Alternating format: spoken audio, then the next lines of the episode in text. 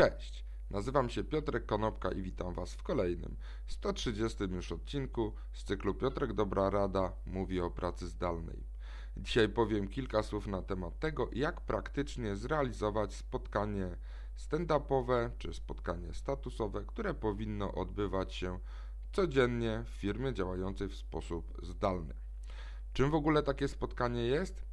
Takie spotkanie wywodzi się ze zwinnych metod zarządzania, takich jak Agile czy Scrum. I to spotkanie odbywa się według jednolitej agendy, to znaczy każdy z członków tego e, zespołu, który odbywa spotkanie, podnosi się, dlatego jest stand-up i omawia trzy rzeczy. Jedna rzecz to jest, jaką pracę wykonałem wczoraj, druga rzecz to jest, jaką pracę wykonam dzisiaj, i trzecia rzecz, jakie widzę przeszkody w realizacji zakładanego celu. Czyli to są trzy rzeczy, które w trakcie tego spotkania każdy z członków zespołu omawia. Takie spotkania powinny odbywać się najczęściej na początku dnia, trwać góra do 15 minut. Ale jak można to w praktyce wykonać i jakich narzędzi użyć, jakich e, na przykład y, tipów y, można użyć do tego, żeby te y, spotkania odbywały się w firmach pracujących w modelu zdalnym. Przede wszystkim to spotkanie ma na celu zrozumienie zależności pomiędzy poszczególnymi członkami zespołu, ponieważ jeżeli będę mówił, co zrobiłem wczoraj, co zrobię dzisiaj, jakie widzę przeszkody, to członkowie mojego zespołu usłyszą, jakie mam plany i co wykonałem, i może się okazać, że niektóre zadania się powielają. Może się okazać, że przeszkody, które ja wymienię, będą rozwiązane przez y, zadania czy e, projekty wykonywane przez pozostałych członków zespołu. Także spotkanie stand-upowe ma na celu przede wszystkim zrozumienie zależności pomiędzy poszczególnymi elementami projektu i pomiędzy poszczególnymi członkami zespołu.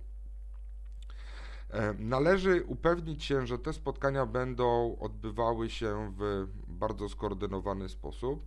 Jest to, ponieważ jest to miejsce dla członków zespołu do tego, żeby podzielić się problemami, podzielić się pomysłami na przyszłość i być może powiązać się bardziej jako zespół.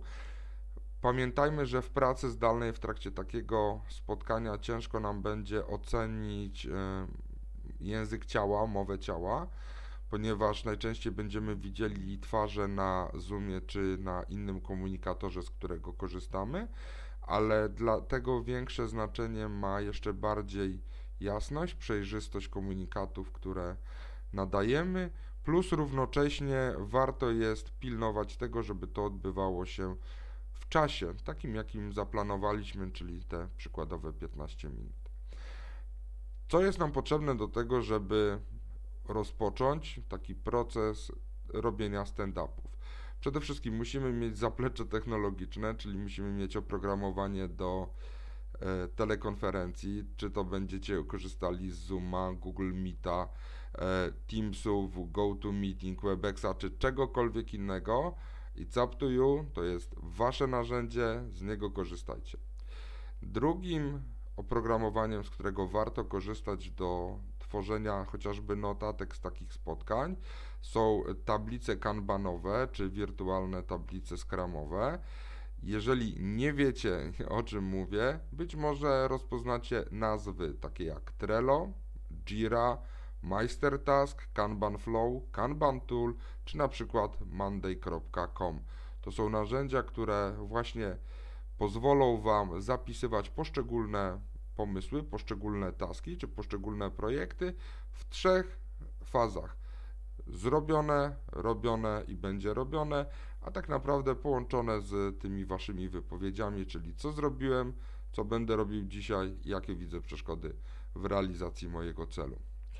Warto oczywiście zaprząc też do pracy narzędzie do komunikacji asynchronicznej, takie jak na przykład Slack, tak żeby na przykład podsumowania tych spotkań również znalazły się na Slacku, żeby osoba, która nie mogła uczestniczyć w takim spotkaniu, również mogła sobie przeczytać, co się wczoraj wydarzyło.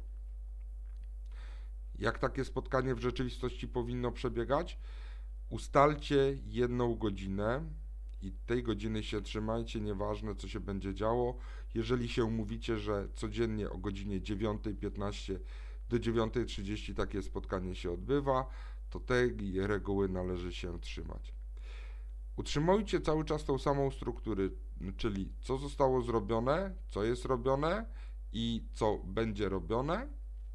Wskażcie lidera takiego spotkania, przewodniczącego takiego spotkania, osobę, która reguluje przepływ e, czasu, która pilnuje tego czasu, która wyznacza kolejne osoby do E, omawiania swoich zagadnień.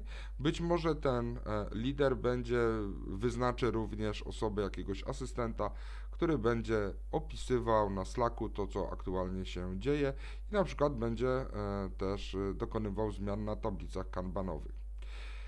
Jeżeli mamy już lidera, mamy ustalony porządek, to pamiętajcie, że łatwiej ludziom będzie się skupić, kiedy na przykład wiedzą, że Adam jest zawsze pierwszy, Kasia jest zawsze druga, a Zenon jest zawsze na końcu, ponieważ łatwiej będzie im się przygotować do odpowiedzi na e, te postawione pytania, czyli co zrobili, co robią i jakie widzą przeszkody w realizacji swojego celu, ponieważ nie wszyscy są e, osobami, które łatwo się wypowiadają publicznie i warto zwrócić uwagę na to, że takie utrzymywanie porządku tej samej kolejności może im w tym pomóc. Lider powinien również zwracać uwagę na to, żeby to spotkanie zamknęło się w 15 minut i dotyczyło tylko tej jednej rzeczy, na którą żeście się umówili, czyli aktualizacji statusu na temat waszej pracy. To pozwoli utrzymać właśnie w ryzach całe to spotkanie. Nie będziemy się rozpraszać dodatkowymi rzeczami, które oczywiście pozwalają budować zespół, ale nie powodują y, realizacji zakładanego celu. Miejcie na uwadze to, że jeżeli pracujecie w różnych strefach czasowych, warto te strefy czasowe uwzględnić w terminie planowanego spotkania. Bo może być tak, mam kilku znajomych, którzy mają swoich pracowników na innych nawet półkulach i może być tak, że nie wszyscy pracownicy będą w stanie uczestniczyć w tym spotkaniu naraz. To dla takiej osoby też warto mieć y, podsumowanie, na przykład umieszczone na Slacku.